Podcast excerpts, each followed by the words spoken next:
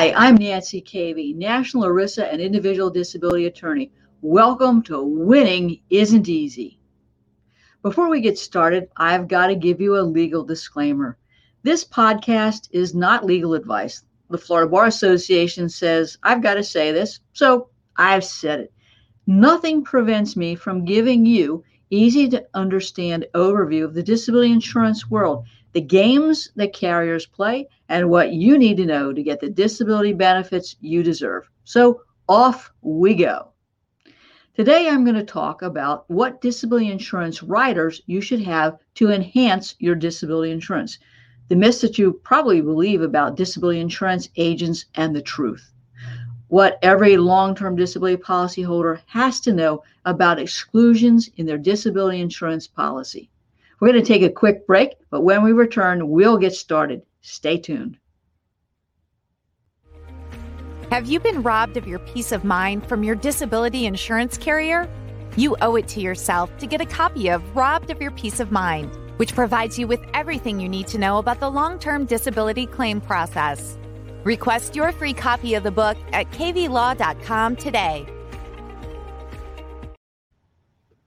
Welcome back. Ready to get started? let's talk about what insurance riders you should have to enhance your disability insurance policy. Look, there are three ways that you can purchase your disability policy. First, your employer may offer you a disability insurance policy. Your employer is the sponsor, you're the beneficiary. Rarely do employer provided plans or policies offer you the opportunity to upgrade your benefits. The insurance w- word for upgrades are called riders. Now, if you have an employer sponsored disability plan or policy, one possible rider is the opportunity to increase your benefits from 50 to 60% or even to 66% of your earnings at the time you became disabled. I suggest that you take the highest benefit possible. And I know that HR is not going to tell you that your disability benefits are going to be reduced by social security benefits that you or your family are eligible for. So you want to get the highest eh, amount of disability benefits you can, knowing that they're going to be deductions and reductions that will reduce the amount of your net benefits. Now, another way to get disability insurance is through a professional association like the American Dental Association, the American Medical Association, the Florida Bar, or other professional associations that are related to your occupation. There are some pros and cons to purchasing uh, policies from that type of an organization, but they're more flexible about riders than uh, ERISA based policies. And the third way, and the preferable way, in my opinion, is to buy your own disability insurance policy through an independent agent because there you can actually begin to customize a disability insurance policy that meets your financial needs. Now, that type of policy will provide you with a greater financial peace of mind, but it's going to cost you. And part of the trade off is going to be whether or not adding these riders are possible, and if so, what riders, if any, are worth the extra cost. So, I specifically am going to talk about residual disability, inflation protection, future purchase options, catastrophic disability, and retirement benefits. There's no doubt that disability insurance is expensive, but adding riders to the disability policy can be money well spent based on your specific personal situation. Now, an agent may offer you a smorgasbord of rider options. HR may offer you a smorgasbord of rider options, but not all these options are created equal. So let's learn more. I want to first talk about what riders you should pass on and why. The first is the inflation protection. That index your benefits to inflation and it's normally based on the CPI index. I think it's a waste of money in view of the state of the American economy.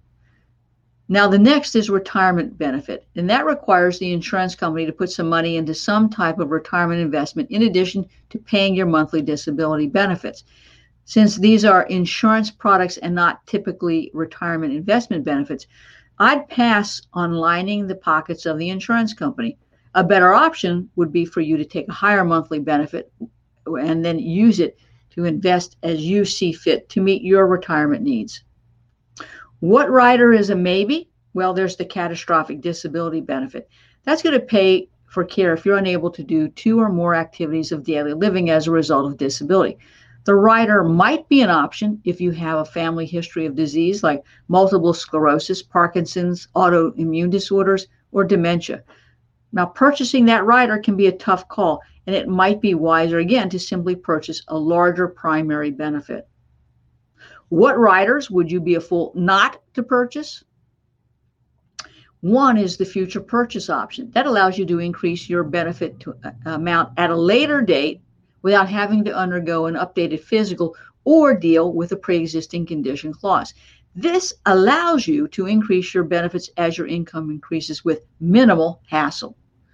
I think one of the most important rider options that everyone should have is the residual disability option. And that's particularly true if you are a professional.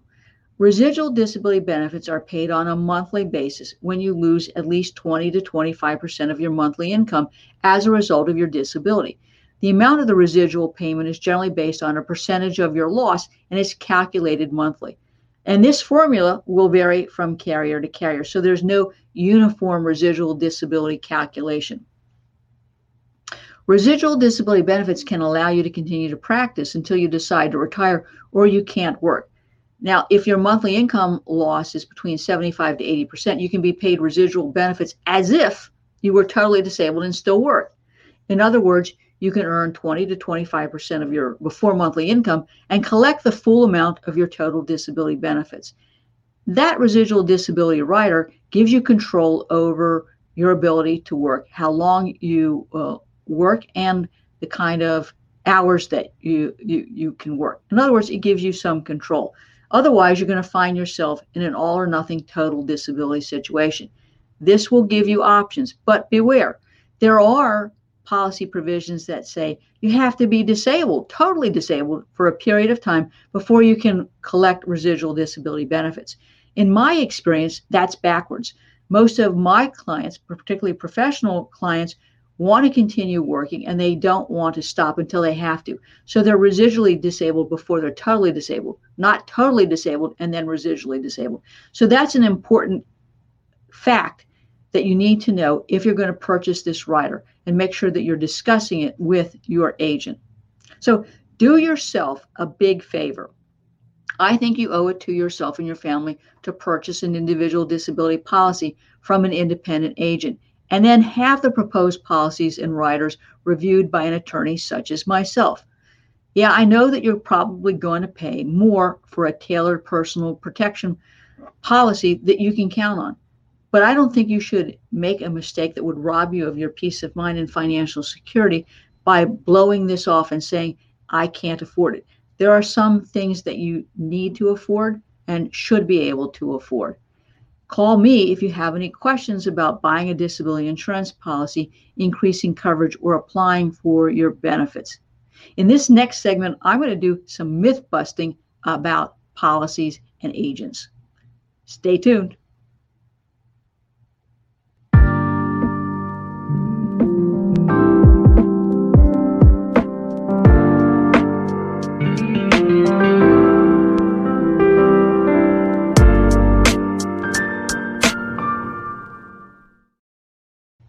Welcome back. Let's talk about the myths that you probably believe about disability insurance agents and the truth. My job is to be a mythbuster about the world of disability insurance.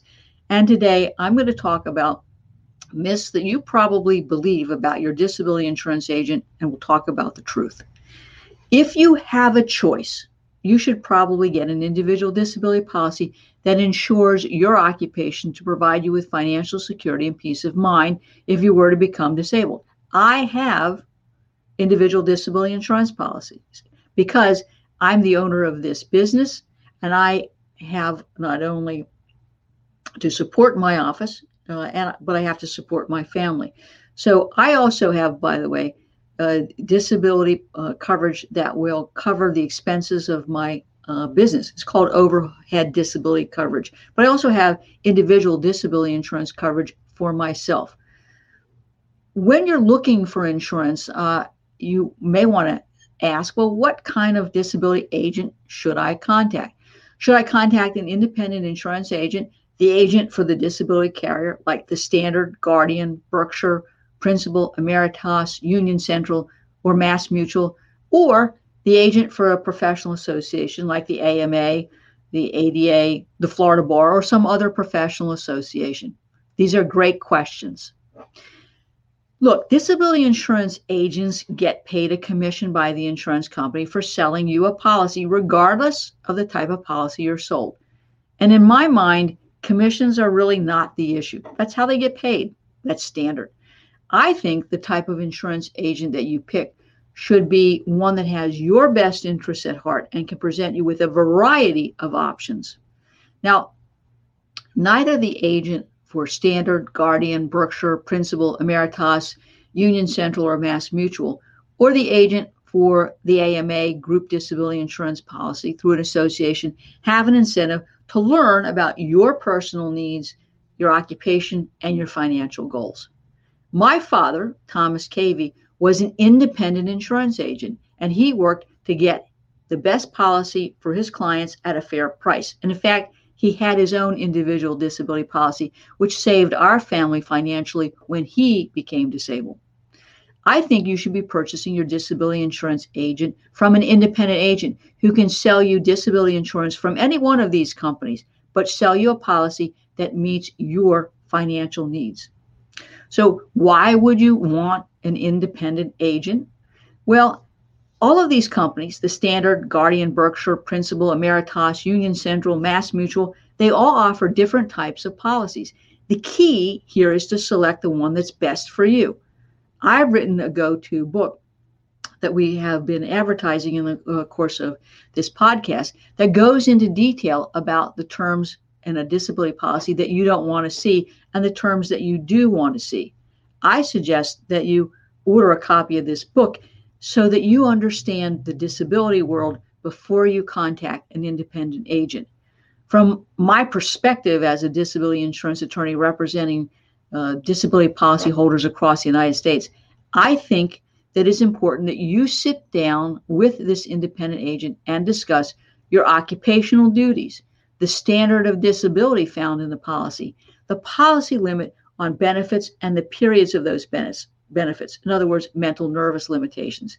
The exclusion of certain medical conditions, like subjective medical conditions defined as fibromyalgia or migraine headaches, and understand offsets and reductions because many policies will reduce your benefits by the receipt of Social Security disability benefits you or your family members receive, or even reduce your benefits if you have received a settlement as a result of a personal injury case. So you need to understand in this instance what your net benefits would be after offsets. You want a personalized policy that fits your needs and one, as we've talked about before, that will change as your circumstances changes uh, with that future benefit option. Now, why would you want a proposed disability quote and policy to be reviewed by a disability attorney such as myself? Well, I think that the independent agent should give you a comparison of proposed disability policies so that you can compare features and benefits. However, what I have found is that many agents fail to analyze and consider the impact of the definition of occupational duties, the standard of disability offsets and reductions properly, and they don't consider any other disability policies that you have and consider the interaction between these policies because sometimes these policies will say, we won't pay you benefits if you're getting benefits from another disability care. That makes one or both of these policies potentially worthless. So don't buy based on price because you're insuring yourself and your family. I don't know about you, but I think I'm worth a whole lot. Now, the agents are not generally involved in the appeal of denied disability insurance claims, and they're never in the courtroom unless they're being sued. So they don't really understand how courts will interpret the definition of occupational duties, the standard of disability, or offsets. And I think that's particularly true uh, involving a case uh, uh, with a University of Virginia physician. He discovered that that the definition of disability in his policy was defined as the area of medicine he was boarded in. as opposed to the specialty he was practicing at the time he became disabled. Now, that's a heck of a lesson to learn when you're disabled and you can't go back to work. You learn that you don't have any coverage. That's crazy. Many agents don't consider how one disability carrier may allow a carrier to reduce the disability benefits by the receipt of other disability benefits.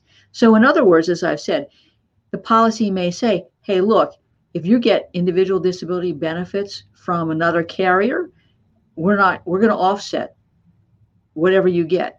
Or it might say, if you get group insurance benefits, we're going to reduce your individual disability benefits by whatever you get. You need to understand the interaction of these offset provisions in policies that you're looking at and policies that you have, because ultimately these policies can be made worthless by these offsets. And the worst time to learn this is when you're disabled. So do yourself a big favor and purchase a policy through an independent agent and consider having the policies reviewed by an attorney such as myself. I know you're going to pay more for that tailored personal protection, and you're going to have to pay a lawyer to review these policies. But ultimately, this is about your peace of mind. So the truth is, you want an independent agent, just like my dad. In the next segment, I'll be talking about what every long term disability policyholder has to know about exclusions in their disability insurance policy. So stay tuned. Are you a professional with questions about your individual disability policy? You need the Disability Insurance Claim Survival Guide for Professionals. This book gives you a comprehensive understanding of your disability policy with tips and to dos regarding your disability application that will assist you in submitting a winning disability application. This is one you won't want to miss. For the next 24 hours, we are giving away free copies of the Disability Insurance Claim Survival Guide for Professionals. Order yours today at disabilityclaimsforprofessionals.com. Welcome back to Winning Isn't Easy. I'm going to talk about what every long term disability policyholder has to know about exclusions in their disability insurance policy. When you apply for disability insurance, you're going to be asked a lot of questions about your medical history and your hobbies. Your answers might mean that certain medical conditions you have are excluded for a period of time, or disability caused by certain activity can be excluded from coverage. And there will be exclusion riders added to your policy that will limit uh, the benefits that are payable for these certain medical conditions or certain activities. So let's learn about the two common exclusions and the price for not telling the truth.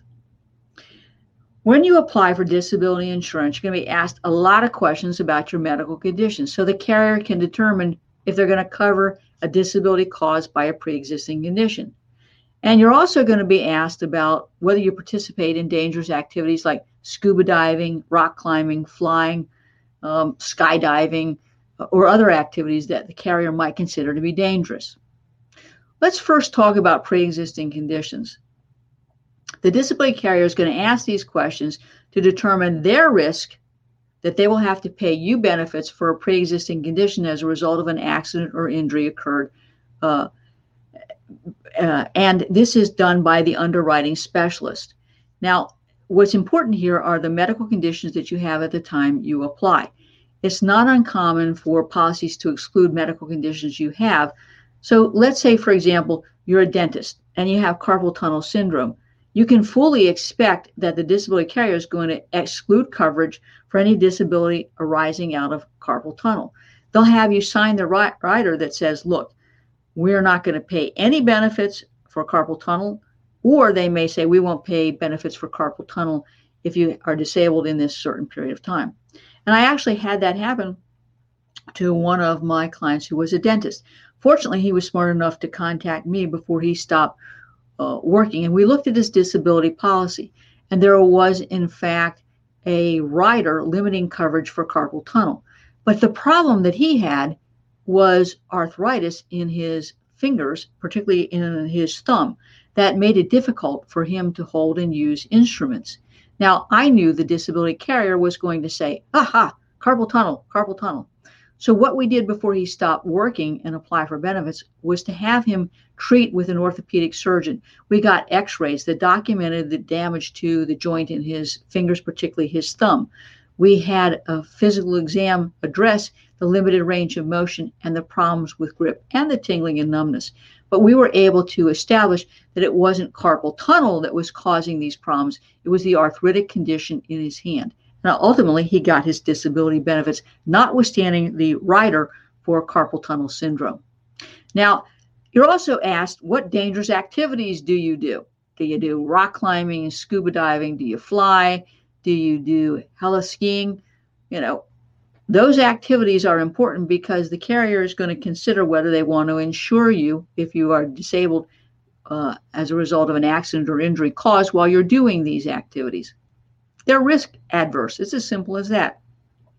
And they don't want to pay for disability benefits caused by activities that are commonly known to cause injury or even death. Now, there are also some other common policy exclusions that you need to understand. If you are um, injured while you're engaging in active war or by an act of war, engaged in criminal activity, and even foreign travel, disability benefits might be excluded. Now, what happens if you don't tell the truth? The answer is pretty simple. If you become disabled and you apply for benefits, the carrier is going to do an investigation of your medical records to determine what the cause of disability is. Is it due to that pre existing condition that they excluded, or is it due to a condition that you failed to disclose at the time you applied for benefits? That can result in a claims denial.